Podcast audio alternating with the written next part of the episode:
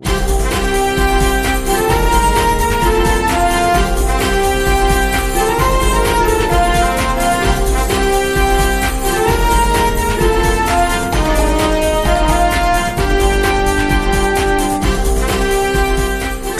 时事热点，纵观政坛风云，新闻在路上，邀您上路。收音机前的听众朋友们，大家好，今天是七月四号，星期四，农历六月初二，欢迎您准时收听首尔交通广播，调频一零一点三，我是主持木真。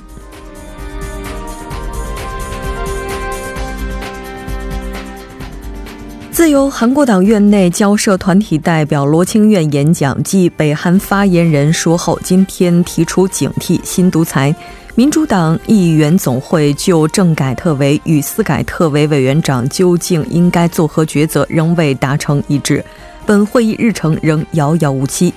涉嫌杀害前夫的高友珍案件，因缺乏核心证据、被害者遗体，而导致判决过程屡屡受阻。青瓦台请愿留言板上要求判嫌疑人死刑的请愿人数已经超过了二十万人，而嫌疑人的行为呢，也让审理变得愈加复杂。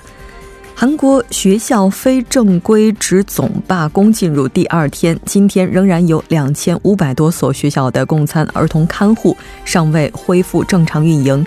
最低工资委员会从昨天到今天凌晨连夜协商明年最低时薪。上调百分之十九点八与下调百分之四点二难达共识。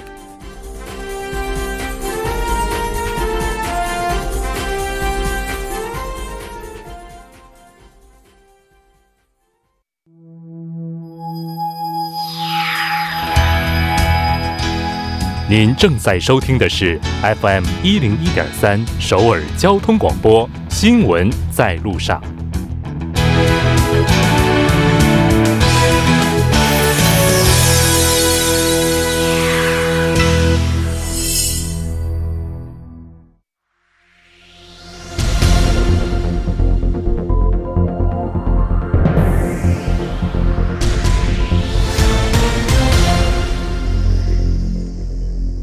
此时此刻，主要新闻。接下来把时间交给新闻播报员司空宽叔，我们稍后再见。下面是本时段新闻。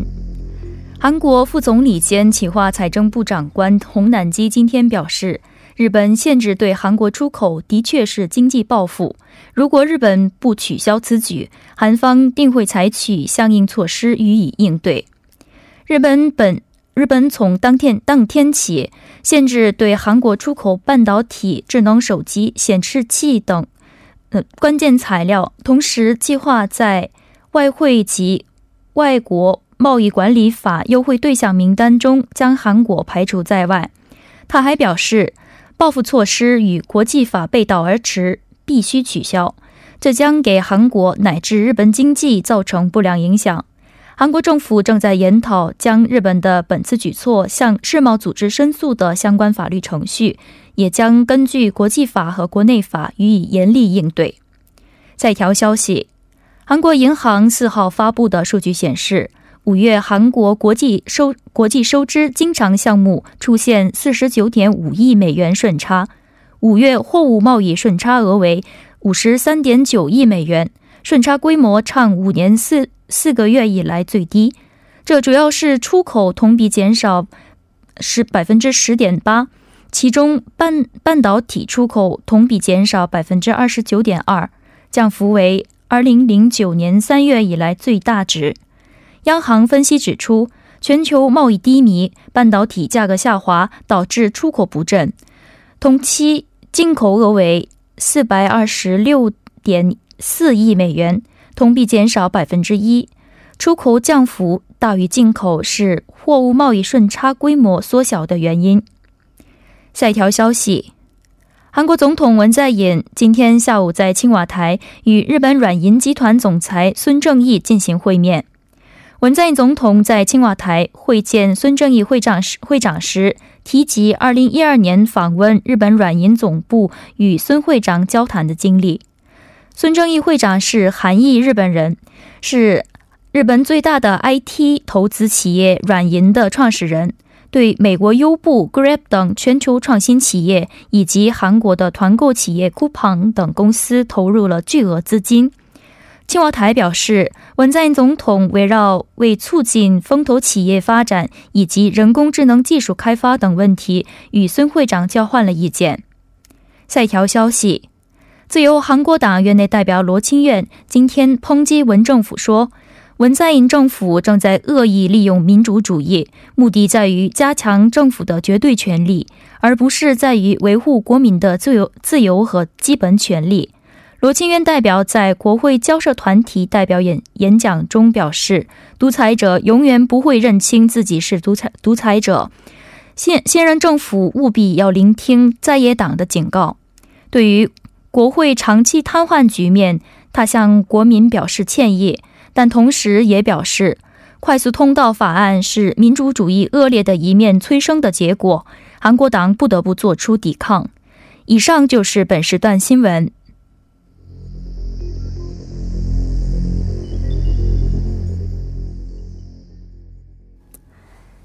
接下来马上为您带来我们今天这一时段的聚焦分析。朝野就北韩木船事件国政调查，今天依然展开了攻防战。总会议日程仍未敲定，罗清苑代表抨击文在寅政府新独裁。那接下来我们马上就连线本台特邀齐明明进行详细的了解。齐记者你好，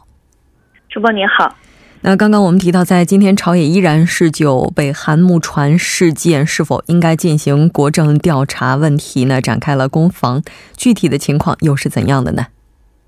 好的，我们了解一下，就对这个北韩木船事件进行国政调查的问题呢，共同民主党呢是断然的拒绝承认在野党提出的这个政府试图隐瞒该事件的一个观点，而且他们重申不能接受国政调查。那民主党的政策委员会议长赵正时在政策调整会议上今天就表示，如果北韩木船事件需要进一步追究的话，那可以通过呃常任委员会会议和对政府提问来进行。那不能将政治上的争论焦点问题与民生联系起来。那他还批判了在野党部分议员将追加更正预算案和民生经济立法与国政调查联系起来的这种态度，他认为是非常不负责任的政治战略攻势。那相反呢，这个第一在野党韩国党也是继多次要求进行国政调查之后，敦促民呃文在寅总统亲自道歉，并且要求更换安保负责人。韩国党代表黄教安呢，在最高委员会上表示，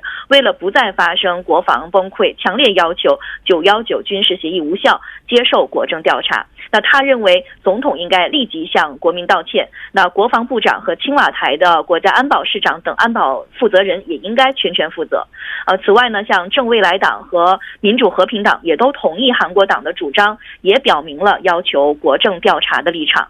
嗯，是的，但最终是否将会进行国政调查，在目前仍然未有定论。除此之外，我们看到正未来党目前呢，也是就国政调查问题和韩国党正在进行合作。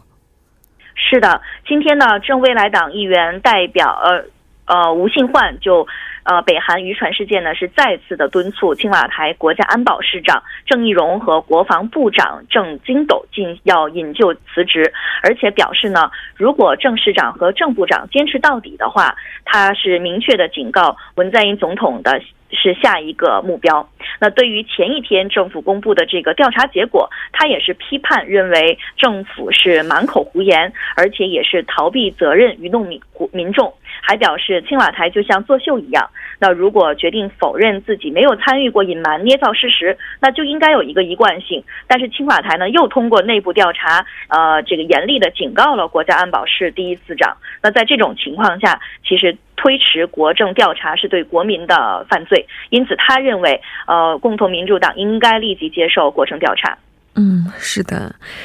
那正未来党、民主和平党、正义党三党在野党敦促民主党担任政改特委委员长。那我们看到，在目前在今天举行的议员总会上呢，民主党是就此进行了讨论，但情况呢却，那我们看到是目前是出现了两难的境地。那这个关于如何抉择，我们来看一下。是的，共同民主党呢，今天其实召开了议员总会，就是讨论这个问题。不过呢，还没有得出一个比较明显的结论。民主党是计划经过进一步的内部讨论之后，于下周初结束这个问题。那呃，民主党是根据上个月二十八号朝野三党交涉团体院内代表协议，要在这个政改特委委员长和司改特委委员长当中选择一个。那在这个选呃选举制还有改革法案快速通道。指定局面下进行合作的这个正未来党、民主和平党、正义党等三个在野党，他们其实是要求民主党来担任呃政改特委委员长，也表现出了这个改革选举的一个态度。不过呢，呃，而且呢，同时像这个朴赞大。议会呃发言人也是表示，表示如果朝野决定先进行选举法，坚持处理司法改革法案的这个协议内容的话，那可能也会成为必须来选择政改特委的一个根据。嗯，是的。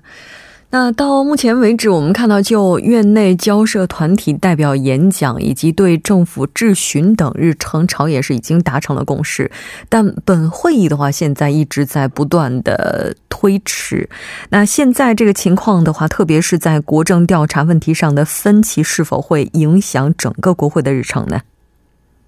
现在目前呢是，呃很难推断下面的这个具体的国会日程。不过朝野三党交涉团体的院内代表呢，可能会在呃周末左右来协商处理追加更正预算案以及法院的那个总会的这个日期。嗯，是的。那目前就一些法案的审议，国会方面的日程安排是否已经出炉了呢？呃，在今天通过这个民主党国会相关人士的这个通话当中呢，得到消息是韩国党明天会选出预算结算特别委员长。那因此呢，预计院内代表们可能会在周末左右会面，然后试图呢对这个日程达成协议。嗯。那今天是韩国党院内代表罗清苑进行了这个院内代表交涉团体代表的演讲。在上一次的时候，他提到了北韩发言人。今天呢，我们看到又提出另外一个词，叫“警戒新独裁”。那这个言论，我们也来看一下，他是在怎样的背景之下提出来的。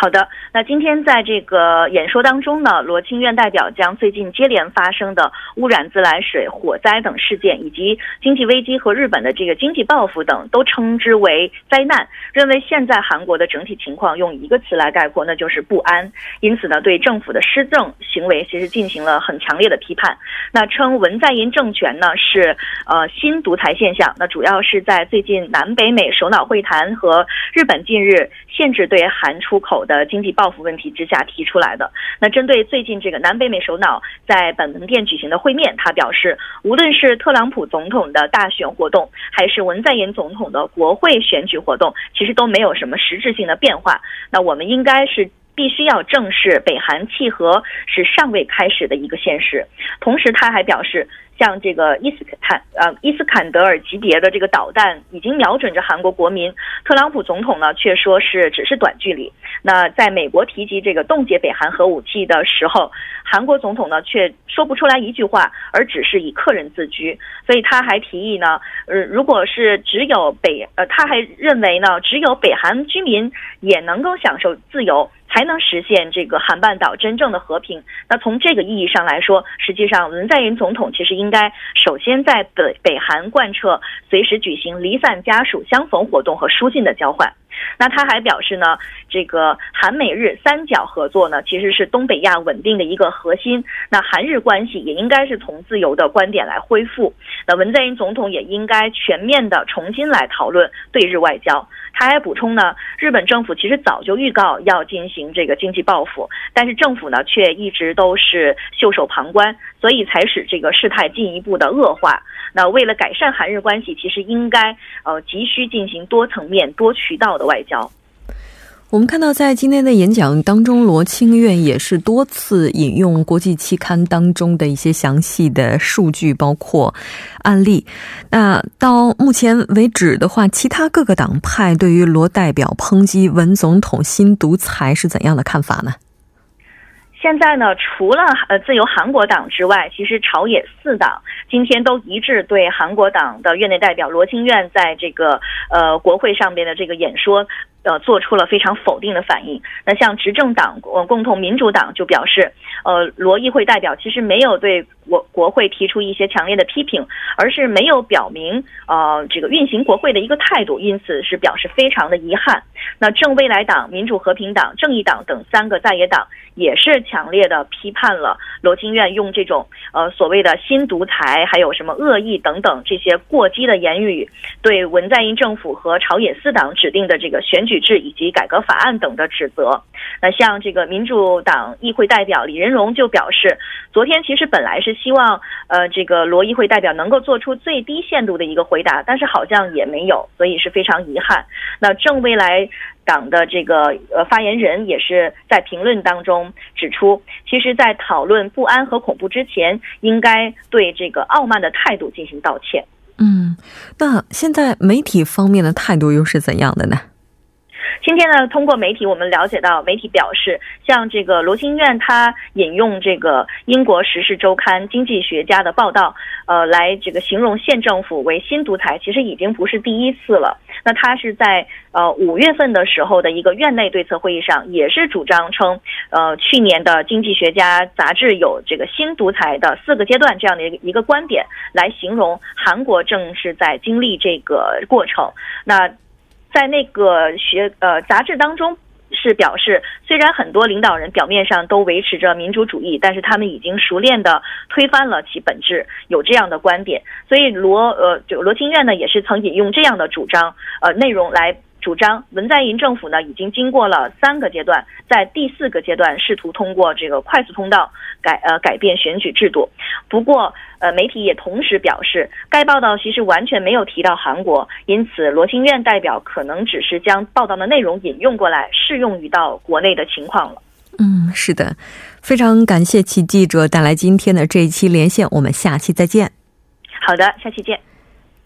接下来关注一下这一时段的路况、交通以及气象信息。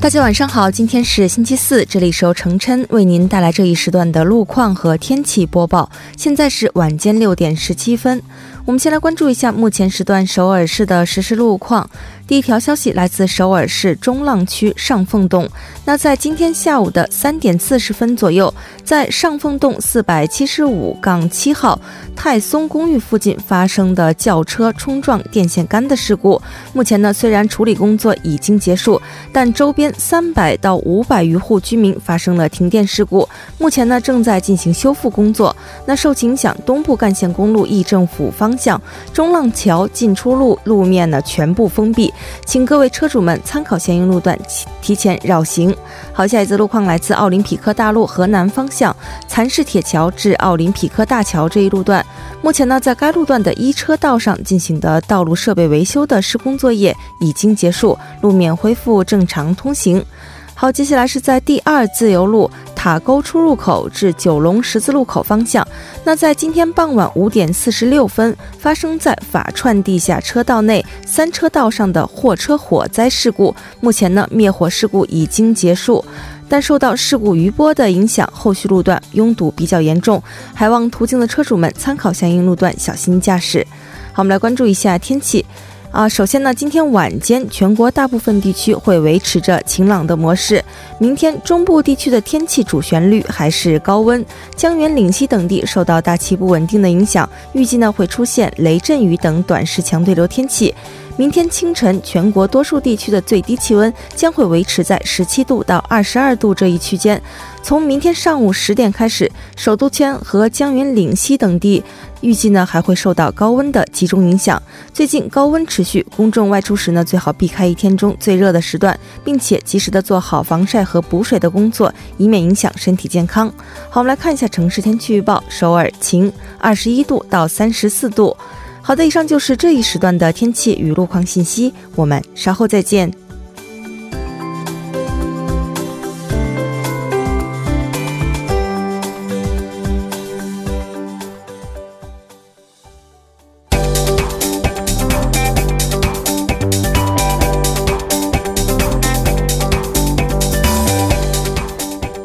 焦金融市场，解读财经热点。接下来马上请出财经评论员董爱颖，董评论员你好。嗯，你好，木真。非常高兴和您一起来了解今天的财经观察。那依然是先来看一下今天韩国股市的走势如何。嗯，好的。那么今天上午呢，韩国综指 KOSPI 呢是围绕两千零九十五点线哈横盘震荡，从午后开始起高，收盘是上涨了百分之零点六一，报收于两千一百零八点。那么这也是对于前两天哈强势下跌的一个回调。那么中小板 KOSDAQ 呢是以小跌收盘，报收在六百九十。一点下跌了百分之零点二六，那么前两天出现大幅下调的主要行业股呢，像这个汽车股哈、电子产品股、IT 股和通信设备股呢，今天都有了一定程度的反弹，但是呢，制药股和生物化学股仍有一定幅度的下跌。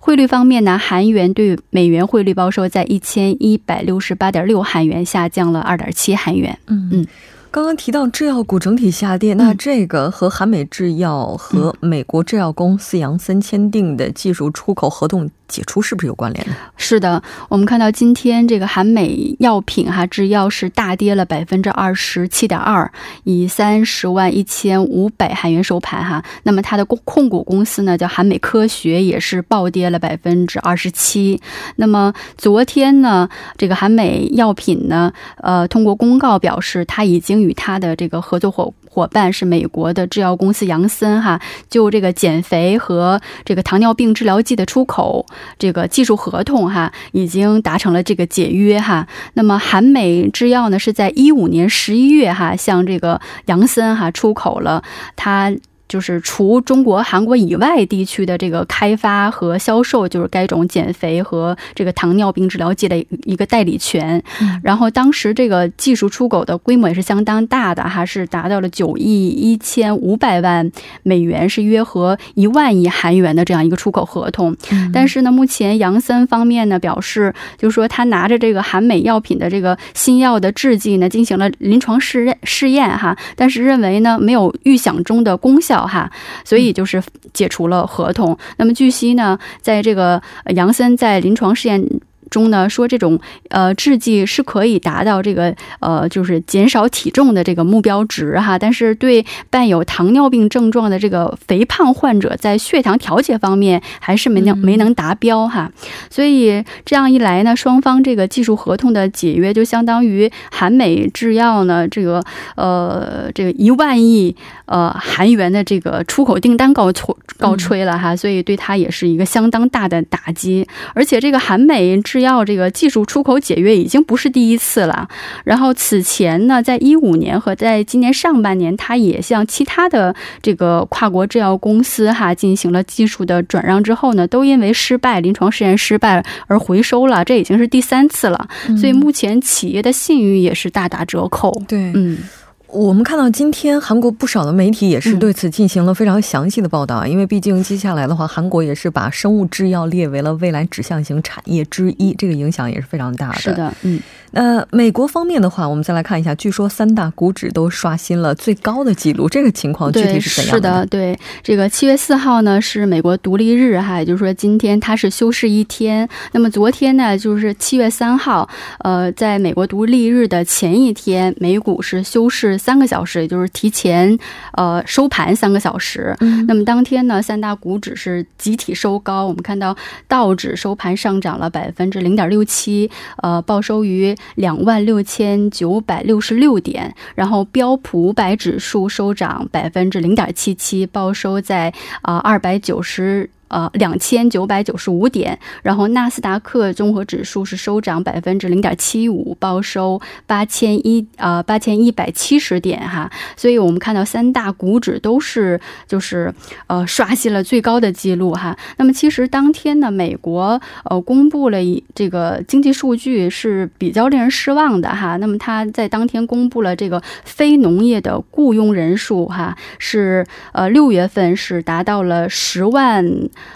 呃十点二万啊人哈，但是它跟这个市场预期还是有一定差距哈。加上就是此前公布的，包括它的服务业指数啊哈，包括这个贸易收支哈，其他经济指标其实也都不是很乐观哈。所以这个目前这个经济数据表现的比较低迷，就使得这个投资者们更加确信哈，美联储会在七月底的议息会议上会下调利率。嗯，然后另外昨天我们也说，这个现任的 IMF 总裁哈拉加德也被提名为欧洲这个央行的下任行长。呃，因为他在目前这个 IMF 任期之间呢，是一直非常支持欧洲央行推行这个扩张性的货币政策的，所以呢，市场普遍认为他在上任之后，欧洲可能会进一步加码这个刺激政策，所以也给这个投资者们放出了一个信号，说目前包括欧洲哈，包括美国，就是说全球范围内的这一轮的这个货币宽松正在到来。嗯嗯，所以这也是拉动这个今天啊，就是昨天吧哈，美国呃能。美股能集体冲高的一个主要原因，嗯，拉加德的话也是一直主张应该要减少贸易壁垒，减少贸易摩擦哈。那现在的话，考虑到之前节目当中董评论员提到的，现在美国和欧盟之间的贸易纠纷哈，下一轮应该说也是非常值得期待它如何去斡旋的。受到美国股市温风的带动，那韩国股市接下来是不是也有希望会大幅的反弹呢？嗯，其实目前大部分分析人士呢，对韩国股市其实并不。乐观哈，我们看到 G 二十峰会之后呢，这个中美贸易对话貌似可以重启了，但是目前似乎没有任何进展，就又突然平静了，前途未卜哈。然后这个韩日之间呢，最近这个贸易摩擦又给股市带来了新的风险哈，加之市场对于上市公司的这个业绩预期也很悲观，所以这个目前对于韩国股市来说，可以说是下行的压力和风险还是偏大的，嗯所以市场整体的气氛并不是很乐观。嗯嗯，是的，那现在。韩日之间这个贸易的争端也是已经起来了，韩国对日相关的基金，我们看到也出现了资金流出的现象。嗯，是的，呃，目前在韩国的这个对日相关的这个基金哈是正在发生这个。资金流出的这样一个现象，那么到昨天为止呢，根据这个金融信息企业啊 F N Guide 的这个统计呢，呃，这个在韩国的哈三十七只大型的这个日本的这个股票型基金哈，在进入今年以来，这个资金净流出的规模达到了七百五十六亿韩元。那么如果再呃稍微呃往前一些看呢，就是说。一年来，哈，这一年来的这个资金流向来看呢，这个整体资金净流出达到了一千四百一十三亿元，而且目前这个资金净流出仍然在继续。但是因为这个资金流出现象呢，并不是在这个韩日贸易争端发生之后才出现的，而且在一年前就已经开始发生了，所以很难说，